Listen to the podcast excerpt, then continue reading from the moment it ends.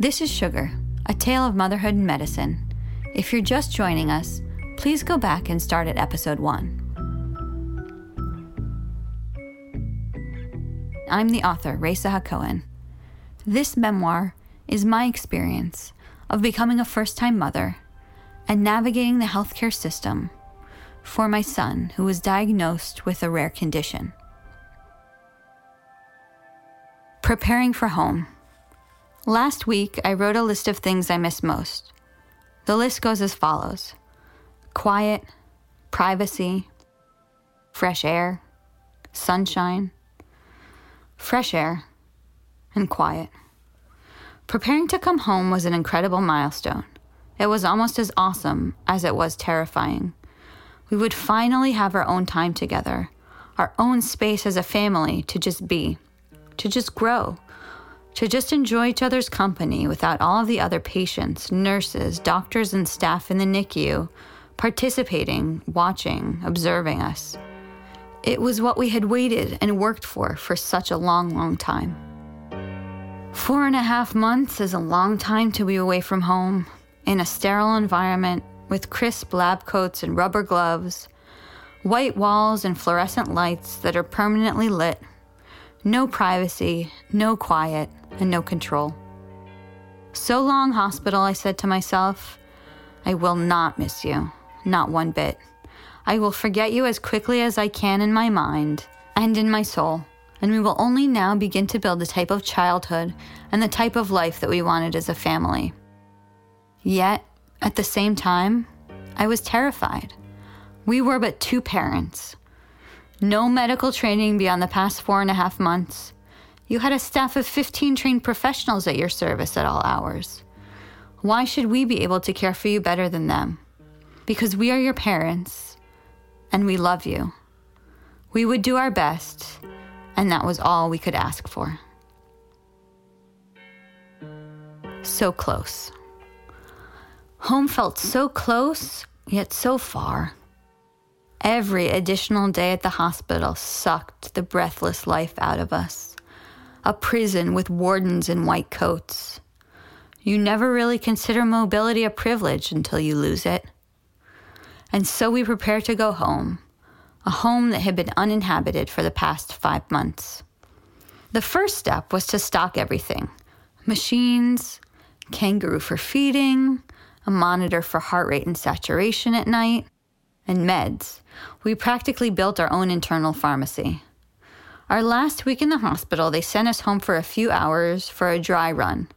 I was so excited and so nervous at the same time. I packed everything we could possibly need I remember reading The Baby Whisperer many months back while I was still pregnant, and she says that you should introduce your baby to its new home. Go room by room, explaining and touring your home. I had waited so long to do this, so long to sleep in my own bed, in my own room, with your Abba and you by my side. I remember strapping you into your car seat for the first time. It felt almost forbidden, as if we were stealing you away since we had never been allowed out before. We drove with the windows down and music blasting like we were 16 year olds going on a long road trip adventure. Even though it was a 15 minute ride home, it was to a world we had long forgotten. Our normal lives, our home, our bed, our couch, our sheets, our food, our home. With peace and quiet, privacy, and no one observing our every move. As we drove home with the windows down and music up, I noticed a beeping. Hmm, what could that be? It turns out that the kangaroo machine, which fed you continuous food and kept your sugars high, is a very sensitive machine. It was made for the monotony and immobility of hospitals.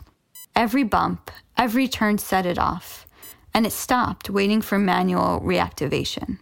So it was supposed to be our first magnificent adventure, turned into a very stressful car ride that seemed to drag on forever as I cradled your kangaroo and manually reactivated it every time it began to beep. And finally, we were home. I opened the door and wanted to give you the grand tour, but the lull of the car engine had put you to sleep, and you never wake a sleeping baby. So I let my OCD side run free and I began unpacking and organizing your medical supplies and medications, making sure that we were properly stocked for a final discharge from the hospital. I organized the house with one central location for all of your paraphernalia, and I put little pockets of meds and supplies in each room for urgent situations. As the weight and enormity of the responsibility of going home started to sink in, my OCD rose proportionately. Instead of relaxing at home for the first time in months, I began cleaning and scrubbing, organizing and reorganizing with the vigor of a woman possessed by Mr. Clean. You woke up just as we had to head back to the hospital for the night. We got in the car and said farewell but see you soon to our home. As we drove back to the hospital, I heard another kind of beep. Not the kangaroo this time, but your CGM, a continuous glucose monitor that we call your iPhone. It monitors your sugars, and yours were dropping quickly. As I turned off the beeping monitor, my heart leapt into my throat. Oh my God. Where was your glucagon?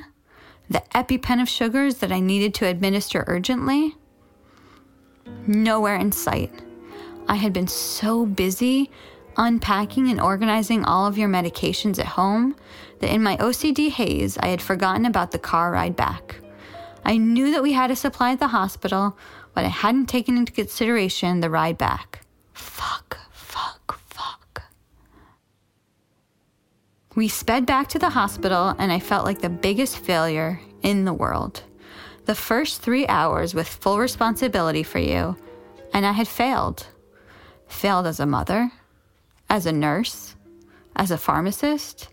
How could I possibly be entrusted with your care at home? We ran back to your hospital room and I rushed to the medication corner where they dispensed drugs and only nurses were allowed. I grabbed 10 glucagon. I only needed one, but the nine extra were for in case I fucked up again. One went in my purse, one in your diaper bag, one in the car, etc. As I began calculating in which additional locations I could place her glucagon, the head nurse ran up to me and scolded me for going into the drug corner without a trained staff person. My emotions overcame me, and I burst into tears.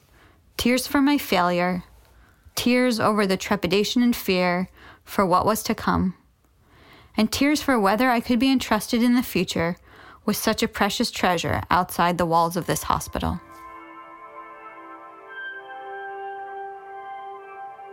Home. Now, in the sanctuary of our own home, the routine was as follows 6 a.m., sildenafil.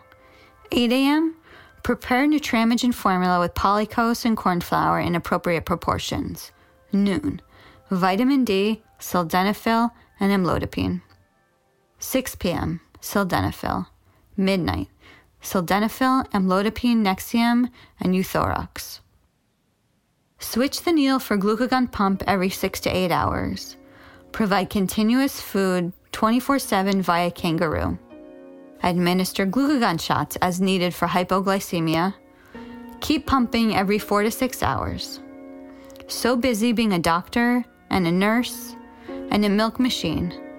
No time to be a mother. We were now mobile, but every trip outside was an ordeal. We'd have to pack up enough milk for the journey, unclip your Joey, the kangaroo's more durable compact cousin, the continuous food delivery machine, bring all the bags downstairs, put you in the stroller, rehook your Joey, cover you with the right blankets and throw up cloths to strategically cover your machines, tuck in your glucagon pump to your clothes, tuck in your blood glucose monitor to your side, and then we were ready to go. One time we bumped into Stringbean in a French cafe next to our house. Wow, she said. He looks fantastic. He's so big. And he's no longer hooked up to anything. What a miracle. We smiled and showed her how we had packed in and hooked up the Joey to the stroller, carefully threading the tube through the back to the front of the stroller and hooking you up strategically so that the machine and tubing weren't pulling and could function properly.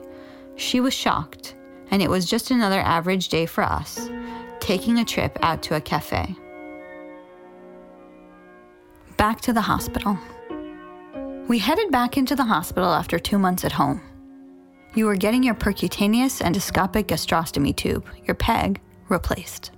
The initial PEG takes two months to set, and then they replace it with a more stable piece. I hoped that this was another step in the right direction. The procedure, which also involves inserting a fiber optic scope into the throat, would also give the doctors a chance to see what was wrong with your vocal cords. Had they been damaged by surgery? By the anesthesia? By all of your vomiting? Or was it something else that was preventing you from vocalizing anything louder than a whisper? If the procedure went smoothly, Dr. Smith wanted us to stay for another couple of days to try a new drug, sandostatin. Again. When we were in the NICU, you were much more stable on the sandostatin, but it was discontinued due to liver damage. But the liver damage had since healed itself, and the problem could have been attributed to a number of other medications you were on at the time. So, best case, the sandostatin would now have no effects on your liver and keep your sugars much more stable. A majority of children with your condition are on sandostatin, and if it worked, it could change our lives, as it was much easier to manage than the glucagon. The sandostatin pump would need to be switched every three days, as opposed to every four to six hours on the glucagon. My life was a series of numbers with the glucagon sugar 83, sugar 78, sugar 65. Maybe on the sandostatin, I would have a few moments of reprieve away from your sensor, which dictated our lives right then. When we slept, when we awoke, when we ate, when I pumped. Your sugars needed to be constantly monitored and stable enough to complete each activity. Your Ab and I were getting used to the exhaustion, but taking turns keeping your sugars up was a heavy load to bear. I felt the weight of responsibility on my shoulders every waking and sleeping moment. It was hard to believe that we'd been parents for six months already. Six months of switching off duties hour by hour. And as slowly as those hours had passed, they'd also gone by really quickly. You were just full of smiles and laughs. Your baby laugh was not like anything in this world. It just melted away all the hurt and frustration and despair. You loved to dance and to snuggle. We danced together to the Beatles, Adele, Florence and the Machine, and Simon and Garfunkel. You loved it. You were talking too. It was all gobbledygook, but it was amazing nonetheless. I was so proud of you for hitting these huge developmental milestones and so thankful for all the good times. I hoped the worst was behind us. The road back to the hospital as an inpatient was ridden with anxiety, emotional exhaustion, and psychological torment. But I would have done anything for you, my darling boy. Anything for you, anything for our family. It was, at the very least, comforting to know that we would only be there for a limited time. And so I packed our bags and put on my brave face, because that is what my family needed a brave mother. But it was your bravery and the bravery of your Abba that inspired me to be brave. peg switch. The peg switch went smoothly, but wow, I did not miss the hospital at all. I had forgotten how exhausting it was to advocate for your child, their patient, every hour of the day, to make sure the doctors have the full picture and not just their little piece of the puzzle. First of all, you kicked out your IV from your foot in the middle of the night, as I predicted. You needed to fast for your peg switch, and since you were on continuous feedings, they put you on a D10 IV overnight, a drip IV of pure sugar. So at 6 a.m., they had to put a new one in. And then we waited until they admitted us to the gastroenterology unit at 11 a.m. The procedure had been scheduled for 8 a.m. Why did they even bother wearing watches? If you can't keep time, you should lose your watch privileges. When we were admitted, the gastro doctors came to talk to us. We're just going to swap it out, they said. Mm, no. The plan is that while you're in there, you need to do a laryngoscopy to see that everything is okay, we reminded them assertively. From their point of view, they were minimizing the risk by making the procedure quicker and less thorough, since they were worried about your sugar dropping. They were planning to do their task as efficiently as possible, but we needed them to be effective too. We saw the whole picture and had to advocate to ensure that they looked at you from a holistic diagnostic perspective. You always need to advocate for the bigger picture. Make sure the doctors know the key facts. Repeat them incessantly until they start correcting you because they don't always have the full picture in the patient chart, and sometimes they barely have time to glance at it at all. Anyways, your esophagus and stomach lining, everything looked fine. But they took biopsies of your esophagus to send to the lab, only because we advocated. Then we got back to your hospital room, and the other two patients had been discharged. Hallelujah! A moment of privacy amid the chaos. As if a stupid dinky curtain afforded you any privacy. And since the other two patients had moved, we could move to the window seat. Double bonus. Since these windows actually opened, we had fresh air and sunshine. Hallelujah. It's the small pleasures that you really learn to appreciate. But what now? No sandostatin, you say? But we are staying hospitalized specifically for the sandostatin trial, I stammered. What? No one ordered it? Only tomorrow? Such bullshit. You literally have to shove your way through this bureaucratic system in order to get comprehensive health care. Well, fuck you, and please order the sandostatin for tomorrow morning. We want to go home. An experiment of hope. Freedom seems so close that you can taste it. Maybe we can go on vacation. Maybe I can go back to work. Maybe we can sleep a full night. Alas, the evil gods of sandostatin shining down on your sugars while burning through your liver. Experiment over. Back to glucagon. Maybe this time the gods of glucagon will be better to us.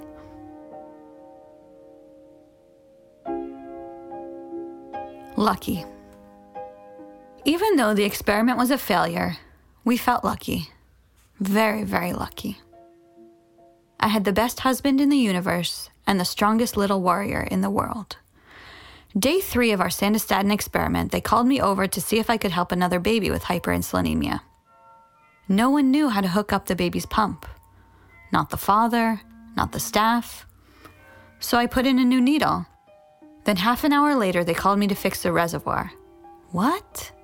The rules were that you weren't even supposed to look at other people's babies, let alone touch them. It felt really weird to be the resident expert in hyperinsulinemia slash insulin pumps in the hospital. This baby did not look well cared for. He was huge, and maybe he'd already had a seizure or two due to low blood sugar. So sad. We were lucky that you were diagnosed early and treated properly, not all hyperinsulinemic babies are so lucky. We were lucky to have each other, and we were blessed to have you. Despair. What a terrible few days we had at home with your sugars. I was sitting all day at your side delivering glucagon boluses to boost your sugars, and I had no idea what was going on. What caused this change? And again, my depression sank to despair. I am so sorry that I cannot protect you. I have failed as a parent over and over, and it feels so terrible to feel powerless, to be reactive, not proactive. I feel like we regressed a few months in the past two days, hypos every two hours, and I'm struggling to keep up, to send your sugars back up, to return the ball to the other side of the court. Your hypos are faster and more frequent. I am struggling for a diagnosis or an explanation so I can fix it. God, tell me how. Everything is in your hands. I am powerless. Please protect my son. Please help me protect him.